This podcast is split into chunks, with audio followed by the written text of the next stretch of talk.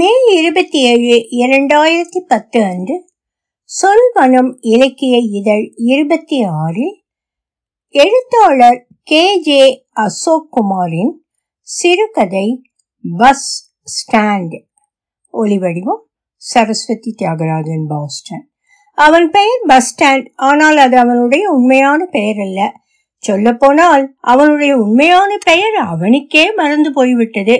சிலர் அவனை கோழி என்பார்கள். சாப்பாட்டை கொத்தி கொத்தி தின்பதால் அப்பெயரை வைத்து அழைத்தார்கள். இதை தவிர மண்டை, டவுசர், தண்ணி பாம்பு முதலின வேறு பெயர்களும் அவனுக்கு உள்ளன. முதலாளி எப்போதும் கோழிப்பையா என்று செல்லமாக அழைப்பார். திருச்சி பஸ் ஸ்டாண்ட் வந்தபோது அவனுக்கு ஆச்சரியமாக இருந்தது. இத்தனை பெரிய ஊரா? அணைக்கு வரும் தண்ணீரும் மதகுகளை வெளியேறும் தண்ணீரும் போல இத்தனை பேருந்துகள் வருவதும் போவதுமாக இருந்தது. முதலில் அவனுக்கு வியப்பாக இருந்தது. அவன் இருந்த பேரத்தில் மிகச்சிறிய பஸ் ஸ்டாண்டே உள்ளது. இரண்டு பேருந்துகள் நிற்க மட்டுமே இடம் இருக்கும். இரவு ஒன்பது மணிக்கு மேல் வண்டியே கிடையாது. இங்கு வந்த புதியில் சென்னை செல்லும் பேருந்துகள் நிற்கும் இடத்தில் கொஞ்ச நேரம் நின்று மக்களை வேடிக்கை பார்ப்பான். அவர்களின் பரபரப்பு, அவர்களின் உடைகள், அவர்கள் அருந்தும் பானங்கள், உணவுப் பொருட்கள் போன்றவைகள் அவனுக்கு மிகவும் உவப்பானதாகவும் விசித்திரமானதாகவும் இருக்கும். பின்பு பயணிகள் தாங்கும் அறைக்கு சென்று சிறிது நேரம் அமர்ந்திருப்பான். பயணிகள் மீதமான வைத்துவிட்டு போன உணவுகளை உண்பான். சில நேரங்களில் அவர்களே அவனுக்கு கொடுப்பார்கள். பின்பு யாரும் இருக்காத தென்மேற்கு மூலையில் மூத்திர அறைகளுக்கு மேலுள்ள மதிச்சுவரில் சிறிது நேரம் அமர்ந்து எல்லா பக்கமும் வேடிக்கை பார்த்து கொண்டிருப்பான். ஒரு நாள் சென்னை செல்லும் பேருந்துகள் பகுதியில் அமர்ந்திருந்த போது இருவர் சிநேகிதமாக அவன் தோளை தொட்டார்கள். பின்பு அவனை ஓரிடத்துக்கு அழைத்து சென்றார்கள். ஓட்டலும் லாட்ஜுமாய் பேருந்து நிலையத்தை ஒட்டியிருந்த பகுதி அது. மூன்று வேளை சாப்பாடும் தங்குவதற்கு இடம் இலவசமாகவும் கொடுத்தார்கள். தினமும் லாட்ஜில் உள்ள கக்கூசுகளை கழுவ வேண்டும். அதுதான் வேலை. அவனுக்கு நன்றாக செய்தான் என்று சொல்ல முடியாது, ஆனால் கௌரவமாக வைத்திருந்தார்கள். கொஞ்ச நாளில் முன்னால் உள்ள ஓட்டலுக்கு மாற்றிவிட்டார்கள். அங்கு சாப்பிட்ட பின் இலை எடுத்து மேஜையை துடைக்கும் வேலை. ஓட்டல் முதலாளி ஒல்லியாக, டிபி வந்த ஆள் மாதிரி கொள்ளு கொள்ளு என்று எப்போதும் இருமிக் கொண்டிருப்பார். அவர் மகன் கதிர் இவன் வயதுதான் இருப்பான், அல்லது ஒன்றிரண்டு வயது பெரியவனாக இருப்பான். கதிர் தான் முதலில் பஸ் ஸ்டாண்ட் என்று அழைக்க ஆரம்பித்தான். பஸ் ஸ்டாண்டில் கண்டெடுக்கப்பட்டதால் இப்பெயர் பிரியமாக வைத்தான் கதிர். டே பஸ் ஸ்டாண்டே, டே பஸ் ஸ்டாண்டே என அழைப்பான். வரும் வாடிக்கை கஸ்டமர்களிடம் பஸ் ஸ்டாண்டில் கண்டெடுக்கப்பட்ட விவரத்தை கேலியாக கூறி அனைவரையும் சிரிக்க வைப்பான். முதலில் எல்லோர் முன்னிலையிலும் அழுது விடுவான். நாளாக நாளாக பழகிவிட்டது. இப்போதெல்லாம் அவனும் சிரித்து விடுவான். அவன் சிரித்து கொண்டிருப்பதை பார்த்து வாடிக்கையாளர்கள் சிலர், எந்த ஊரு தம்பி உனக்கு என்பார்கள். அவன் கேள்விப்பட்டவரை மதுரை தான் பெரிய ஊர், ஆகவே மதுரைங்க என்று கூறிவிடுவான். எந்த தெரு என்றால் அங்கன ஒரு கோயில், அங்கன ஒரு குளம், அங்கன ஒரு தெரு என நீளமாக கூறுவான். பேரிடத்தில் அம்மாவும் அப்பாவும் இருக்கிறார்கள். இப்போதும் இருக்கத்தான் வேண்டும். இருவரும் கூலி வேலை செய்பவர்கள். நாலந்து பிள்ளைகள் அவர்களில் இவரும் ஒருவன். ஊரில் ஏதாவது பிரச்சனையை என்றால் பிள்ளைகளை போட்டு சாத்துவார்கள். அவர்களுக்குள் பிரச்சனை என்றாலும் இவர்களை போட்டு சாத்துவார்கள். அவன் சென்று வந்த பள்ளிக்கூடம் ஊருக்கு வெளியே இருந்தது. பேருந்தின் பின்பக்க ஏணி படிக்கட்டில் தொத்திக் கொண்டு பயணம் செய்வது அவனுக்கு ஆனந்தமாக இருக்கும். பள்ளி வரை காலையில் வரும் ராமஜெயத்திலும், வீடு வரை மாலையில் வரும் ஸ்ரீலட்சுமியிலும் தொத்திக் கொண்டு வருவான். ஒரு நாள் கொக்கையில் மாட்டிக்கொண்டு விட்ட புத்தக பையோடு பஸ் பறந்து விட்டது. இனி பள்ளிக்கூடம் செல்ல முடியாது. பள்ளிக்கு சென்றால் வாத்தியாரிடம் அடி, வீட்டிற்கு சென்றால் அம்மாவிடம் அடி. என்ன செய்வதென்று தெரியாமல் சிறிது நேரம் முழித்துவிட்டு வழியில் வந்த ஏதோ ஒரு வண்டியில் கூட்டத்தோடு கூட்டமாக ஏறிக்கொண்டான். சின்ன பையன்களையெல்லாம் நடத்துனர் பயணச்சீட்டு கேட்க மாட்டார் என்பதை புரிந்து கொண்டான். ஏதோ ஒரு ஊரில் இறக்கி விடப்பட்டான். வழியில் கிடைத்ததெல்லாம் உண்டான். மீண்டும் சந்தோஷமாக வேறொரு வண்டியில் ஏறி கொண்டான். படித்ததென்னவோ இரண்டாம் வகுப்பு, ஆனால் எழுத படிக்கவே தெரியாது. அந்த பள்ளியின் லட்சணம் அவ்வளவுதான். படிக்க தெரியாவிட்டாலும் தாண்டி வந்த கொரடாச்சேரி, நன்னிலம், அம்மாப்பேட்டை போன்ற ஊர்களின் பெயர்கள் நினைவில் உள்ளன. கடைசியாக வந்து சேர்ந்து திருச்சி பஸ் ஸ்டாண்டை பார்த்ததுமே கூட்டத்தோடு கூட்டமாக கரைந்து ஒளிந்து வாழ தனக்கு ஏற்ற ஊர் என நினைத்து கொண்டான். ஆரம்பத்தில் தன்னை கண்டுபிடித்து அம்மா அப்பா சேர்ந்து தோலை உரிக்கப் போகிறார்கள் என்று தோன்றியது அவனுக்கு. இதற்கு முன்பு ஒருமுறை பள்ளிக்கூடம் செல்லாமல் முதலியார் தோப்பில் பசங்களுடன் ஒளிந்து கொண்டிருந்தவனை பெருமாள் கூட்டி சென்று அவன் அப்பாவிடம் விட்டுவிட்டான். செம்ம மாத்து கிடைத்தது. இந்த முறை அவனை யாரும் பார்க்க முடியாமல் போய்விட்டது. அவனுக்கு வருத்தமே, ஒருத்தனை காணோமே, என் அம்மாவும் அப்பாவும் யோசித்திருப்பார்கள், பின்பு மறந்து இன்னொன்றை பெற்று அந்த இடத்தை நிரப்பி இருக்கக்கூடும். இப்போது நான்கு ஆண்டுகள் ஆகிவிட்டன. திரும்பி போனாலும் அவனை அடையாளமும் தெரியுமா என்பதும் சந்தேகமே. எந்த ஊர் சென்றாலும் அவ்வூரின் பஸ் ஸ்டாண்டை தாண்டி அவன் சென்றதில்லை. சினிமா பார்ப்பதற்காக வெளியே செல்வான், அதிகபட்சம் அவ்வளவுதான், மீண்டும் வந்து விடுவான். ஒரு ஊரில் கிடைக்கும் நண்பன் அந்த ஊரோடு சரி. அவன் எந்த ஊர் சென்றாலும் வாழ்விடமாக எப்போதும் நினைப்பது பஸ் ஸ்டாண்டை தான். வாழ்வில் காணும் சுகதுக்கங்கள், ஏற்ற இறக்கங்கள் அனைத்தையும் பஸ் ஸ்டாண்டிலே கண்டுவிட முடியும். ஒரு நல்ல அனுபவத்தை தேடும் ஒருவன் பஸ் ஸ்டாண்டை புறக்கணிப்பதில்லை என்பது அவன் கண்டுபிடிப்பு. திட்டமிட்டு யாரையும் அவன் ஏமாற்றியதில்லை. திட்டமிடாமல் நிறைய ஏமாற்றி இருக்கிறான்.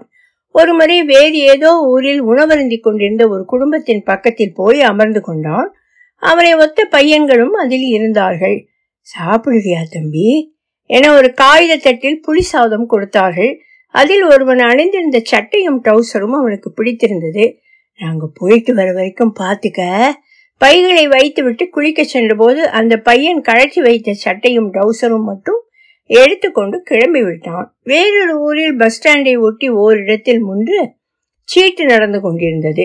அதை நடத்துபவனின் குரலில் இருந்த துணி, முகத்தின் வசீகரம், சீட்டுகளை கையாளும் லாவகம் போன்றவைகள் அவனுக்கு பிடித்திருந்தன. இவனிடம் டீ வாங்கி வருவது, பீடி வாங்கி வருவது போன்ற வேலைகளை கொடுத்தான். ஒரு நாள் போலீஸ் ரெய்டு வந்த போது அவசர அவசரமாக அவனிடமிருந்த பணத்தை இவனிடம் கொடுத்துவிட்டு ஒன்றும் தெரியாதவனாக போலீசிடம் பேசி கொண்டிருந்தான். இந்த சமயத்தில் இவனும் கிளம்பிவிட்டான். இந்த ஹோட்டலுக்கு வந்த பிறகு இம்மாதிரி வேலைகளை செய்வது கிடையாது. அவன், புலி, டப்பி மூவரும் புதிய கூட்டாளிகள் ஆனார்கள். வாரத்தின் ஒரு நாள் மாலை அவர்களுக்கு விடுமுறை. கிடைக்கும் சொற்ப பணத்தில் சோனா மீனா அல்லது மெயின் கார்டேட் போய்விடுவார்கள். டப்பி நிறைய சாகசங்கள் செய்வான். திரையரங்குகளில் தம்மடிப்பது, பேருந்தில் நடத்துனருடன் வம்படிப்பது, மாரியம்மன் கோயில் விழாக்களில் டவுசரை கழட்டி விட்டு டான்ஸ் ஆடுவது என பல இருக்கும். அந்த நிகழ்ச்சிகள் ஒரு வார தின பேச்சுக்களுக்கு தேவையானவையாக இருக்கும். அவர்களின் சந்தோஷங்களை பொறுக்க முடியாதவனாக இருப்பான் முதலாளி மகன் கதிர். மூவரில் இளையவன் என்பதால் இவனை விரட்டுவது வேலையாக வைத்திருப்பான் கதிர். துடைத்த டேபிளை துடைக்க சொல்வான், மளிகை சாமான்களை மீண்டும் கணக்கு பார்க்க சொல்வான். இப்படி பல வகையில் தொந்தரவு செய்தான். வேறு ஹோட்டல்களில் தேவை அதிகரிக்கும் போது நல்ல சம்பளத்திற்கு சொல்லாமல் கொள்ளாமல் போய்விடுவார்கள். அங்கு பிடிக்காத போது வேறு எங்காவது போய்விடுவார்கள் அல்லது திரும்பி வந்து விடுவார்கள். அது நடந்து இரண்டு ஆண்டுகள் ஆகிவிட்டன. இப்போது வேறு இடத்துக்கு போவதற்கு கதிர்தான் காரணம் என்றாலும் இதை வெளியில் கூறிக்கொள்ள முடியாது. கதிரின் தொந்தரவுகள் நாளுக்கு நாள் அதிகரித்தது. ஒரு முறை மிக அதிகபட்ச அலங்காரத்துடன் ஒய்யாரமாக சிரிப்பி கொண்டு வந்த கதிரின் அம்மாவை யாரென்று தெரியாமல் மற்ற நண்பர்களுடன் இந்த பற்ற நல்லா இருக்கேடா என கூறிக்கொண்டிருந்ததை கதிர் கேட்டு விட்டான். வக்காளி, யார பார்த்து என்னடா பேசுற என்றான் கதிர் சுதாரித்து நிலைமையை புரிந்து கொண்டவனாக. இல்ல, ஆளே யாருன்னு தெரியல, அதான் அப்படி சொல்லிட்டேன் ஆளே என்றான். உனக்கு சோறு தண்ணி கிடைக்காது, செருப்பு பிஞ்சிடும் பாத்துக்க என்றான். இதை விட அதிகமாகவே பேசினான். ஆனால் பிரச்சனைகளை சமாளிக்க பழகி கொண்டு விட்டான். இருந்தாலும் மற்றொரு சாகசத்திற்காக அவனும் டப்பியும் சொல்லிக்கொள்ளாமல் வெங்கடேஸ்வராவிற்கு போய்விட்டார்கள். பெரிய ஹோட்டல் அது. நல்லபடியான கவனிப்பு இருந்தது. அங்கு இருப்பது கௌரவமாக இருந்தது. சம்பள தேதி கொஞ்ச நாள் முன்பு டப்பிதான் அந்த எண்ணத்தை கூறினான். ஹோட்டலின் பின்பக்கத்தில் சூப்பர்வைசர்கள் சம்பளம் கொடுத்து முடிந்த கொஞ்ச நேரத்தில் சரவணன் ஓடி வந்து சம்பளத்தை காணல சார் என்றான். அவன் பேக்கில் பிளேடால் அடிப்பக்கத்தை கீறி பணத்தை எடுத்திருந்தார்கள். முதலில் அவர்கள் சந்தேகப்பட்டது அவனையும் டப்பியையும் தான். அவனுங்க பேக் இருக்கா பாரு என்றார்கள். பிறகு ஆள் இருக்கானுவோல பாரு என்றார்கள். பஸ் ஸ்டாண்ட் வந்தபோது ஒரு பஸ்ஸையும் காணவில்லை. பிறகுதான் தெரிந்தது பஸ் ஸ்ட்ரைக் என்று. ஆறு மணி வரை பஸ்கள் ஓடாது என தெரிந்ததும் குழம்பி போனால் இன்னும் நாலு மணி நேரம் ஓட்ட வேண்டும், நடந்து போனால் நிச்சயம் பிடித்து விடுவார்கள், ஜங்ஷன் போய்விடலாம் என்று யாரும் போகாத பயன்படுத்தாத சுற்றி போகும் சின்ன சந்துகள் வழியாக ஜங்ஷன் சென்று விட்டான். ரயில் வரும் அறிவிப்புகள் கேட்டபடியே இருந்தது. எந்த பிளாட்பாரத்தில் ஏற வேண்டும் இறங்க வேண்டும் என புரியாமல் தவித்தான். கூட்டமும் அதிகமாக இருந்தது. அங்கிருந்த வடநாட்டு கும்பலோடு அவனும் சிறிது நேரம் படுத்துக்கொண்டான். கடந்து போகும் நபர்கள் எல்லாம் அவனுக்கு சந்தேகமாக தோன்றியது. பதற்றம் தொற்றி கொண்டு விட பிறகு ஒரு கழிவறைக்கு சென்று தாளிட்டு கொண்டான். டப்பி எங்கிருக்கிறான் என்று தெரியவில்லை. பஸ்கள் ஓடியிருந்தால் இந்நேரம் பறந்திருக்கலாம். அவன் இருப்பை காட்டுவதற்காக பேகை எடுக்காமல் வந்துவிட்டான். அதில் பெரிதாக ஒன்றும் இல்லை. மேலே எட்டி பார்க்கும் தலை நிழல் ஒன்று தெரிந்தது. பின் தபதபென்று கதவு தட்டப்பட்டது. அதை திறப்பதற்குள் கம்பி நெளிந்து அதுவே வழி விட்டுவிட்டது. இரண்டு பேர் உள்ளே வந்து என்ன ஏதென்று கேட்காமல் மடேர் மடேர் என்று பிடரியில் அவனை சாத்தினார்கள். அண்ணே அண்ணே சத்தியமா நான் இழுக்கல நான் இழுக்கலண்ணே என்று சொல்லி கொண்டிருந்தான். ஒருவர் மாற்றி ஒருவர் அடித்து கொண்டே சட்டையை கழட்டி உதறி பார்த்தார்கள். பின்பு டவுசரையும் கழட்டி பார்த்தார்கள். ஒரு கையில் அவனை பிடித்தபடி மறு கையால் தலை முதுகு மார்பு என்று மாறி மாறி அடித்தார்கள். அப்படி இருவருமே ஒரே நேரத்தில் செய்து கொண்டே அவனை தள்ளி கொண்டு வந்தார்கள். கைகளை விரித்து ஏதேதோ அபிநயம் காட்டி நான் செய்யலன்னே என்று கூறிக்கொண்டே வந்தான். பின்பக்கமாக ஒரு கையில் டவுசரை பிடித்து கொண்டும் மறு கையில் அவர்களின் அடியை முடிந்த மட்டும் தடுத்து கொண்டே வந்தான். வழியில் கண்ட சிலர் பதற்றத்துடன் பிளாட்பாரத்தில் மேல் ஏறி அவன் அடி வாங்குவதை பார்த்தார்கள். பின்பு இது சகஜம்தானே என்பது மாதிரி பழைய மாதிரி நடக்க ஆரம்பித்தார்கள். ஹோட்டல் வந்ததும் அங்கிருந்து சூப்பர்வைசர்கள் எங்கடா இன்னொருத்தான் என்று கேட்டபடி நைய பிடித்தார்கள். சட்டையையும் டவுசரையும் கழட்டிவிட்டு பின்னால் இருந்த சூரிய ஒளி தடுப்பிற்காக போடப்பட்டிருந்த கூரையின் ஒரு இரும்பு தூணில் அம்மனமாக கட்டி வைக்கப்பட்டான். கொஞ்ச நேரத்தில் முதலாளி வந்து அவரும் ரெண்டு சாத்து சாத்தி விட்டு போனார். இரவு வரை அப்படியே இருந்த பின் கடைசியாக எடுத்ததை ஒப்புக்கொண்டான். இல்லையெனில் அடித்தே கொன்று விடுவார்கள், யாரும் கேட்க போவதில்லை. பஸ் ஸ்டாண்டின் பொது கழிப்பறையின் மூன்றாம் அறையின் தண்ணீர் போகும் குழாய்க்கு சுவற்றின் அடியில் இருந்த பிளவில் சவுத்தாள் பையில் சுருட்டி வைத்திருந்ததை கூறினான். தயாராக இருந்த இரண்டு பேர் ஓடி சென்று எடுத்து வந்தார்கள். பணம் ஐநூறு சரியாக இருந்தது. சட்டை டவுசருடன் அவனில் பேக் ஆகியவற்றோடு அவன் வெளியே தூக்கி எரியப்பட்டான். மிகப்பெரிய அவமானமாகி விட்டது. எல்லா ஹோட்டல்களுக்கும் தெரிந்துவிட்டது. எல்லா இடங்களிலிருந்தும் அவனை நோக்குவது போல் இருந்தது. கொஞ்ச நேரம் ரோட்டிலேயே உட்கார்ந்து கிடந்தவன் பின்பு மெதுவாக நடந்து பயணிகள் பகுதிக்கு சென்று அமர்ந்திருந்தான். இரவு அங்கேயே கழித்தவன் ஆரம்ப நாட்களில் இங்கு வந்து அமர்ந்த நினைவுகளில் மூழ்கி அங்கேயே தூங்கி போனான். மறுநாள் நாள் முழுவதும் கிடந்தான். வலது கண் பெரிதாக வீங்கி இருந்தது. முதலாளி கையில் இருந்த ஒரு பெரிய மோதிரம் கன்னத்தை கிழித்ததில் ரத்தம் வழிந்து கொண்டிருந்தது. பற்களிலிருந்தும் கைகள் கால்கள் முட்டியிலிருந்தும் ரத்தம் வந்து கொண்டிருந்தது. இரண்டு நாளில் லேசாக சுரமடிக்க ஆரம்பித்தது. மெயின் கார்டேட் போனான். அங்கிருந்த கோயில்களில் கிடைத்த பிரசாதத்தை உண்டு அங்கேயே படுத்து கிடந்தான். பலமுறை டப்பியுடன் இங்கு வந்திருக்கிறான். ஆனால் இப்போது டப்பி மட்டும் தப்பிவிட்டான்.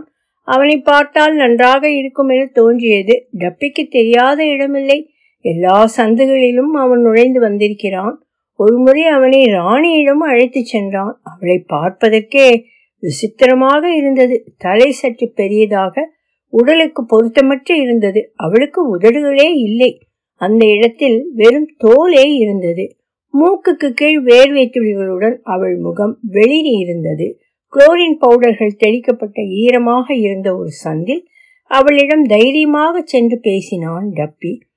இவர்களை மேலும் கீழும் பார்த்தபடி பின்னால் இருந்த பகுதிக்கு அழைத்து சென்றாள். டப்பி தைரியமாக செயல்பட்டது அவளுக்கு பிடித்திருந்தது. இவனை கண்டுகொள்ளவே இல்லை.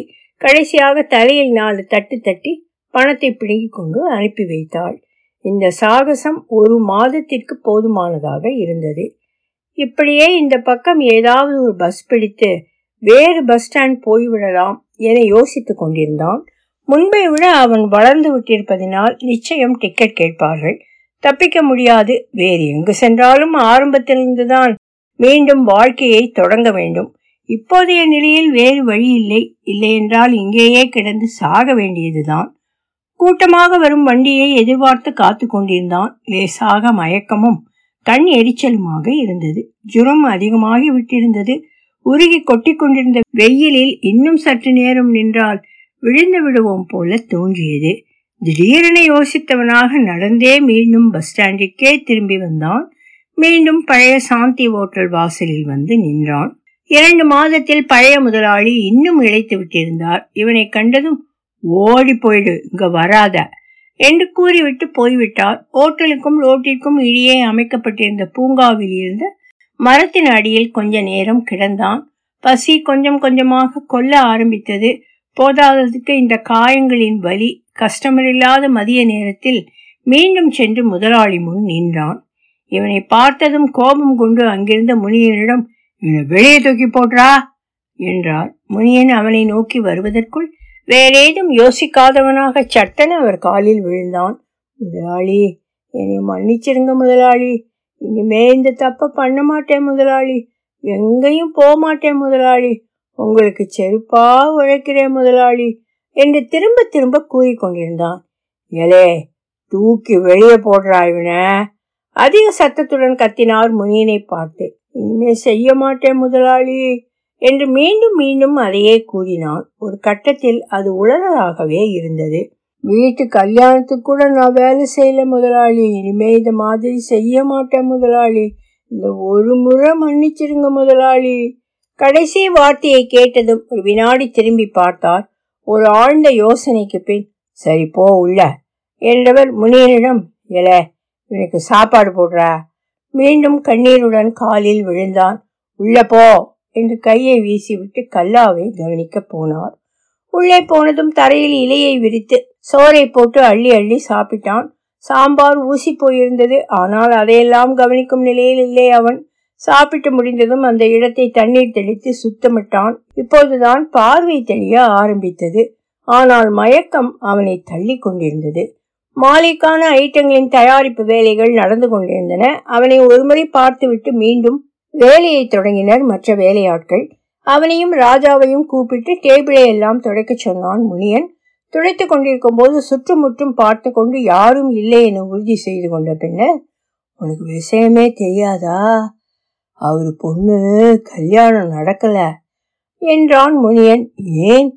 மீண்டும் ஒருமுறை பார்த்தபடி அவரு பொண்டாட்டி யார் கூடயோ ஓடி போச்சு என்றான். ஆ, கதிரின் முகம் ஒரு நிமிடம் அவன் மனதில் வந்து மறைந்தது. ஆமாண்டா, கல்யாணத்துக்கு ரெண்டு நாள் முன்ன யாரோ எலக்ட்ரிஷியன் ஒருத்தன் கூட ஓடி போச்சு. அதனால கதிர் கூட ஹோட்டலுக்கு வர்றதில்ல. முதலாளியும் ரொம்ப ஒழிஞ்சு போயிட்டாரு. ஒன்றும் புரியாமல் முனியனையே பார்த்து கொண்டிருந்தான். அவர் பொண்டாட்டி எந்த ஊரில், எந்த லோகத்தில், எந்த பஸ் ஸ்டாண்டில் நிற்கிறாளோ என நினைத்து கொண்டான். ஒளி வடிவம் சரஸ்வதி தியாகராஜன், பாஸ்டன்.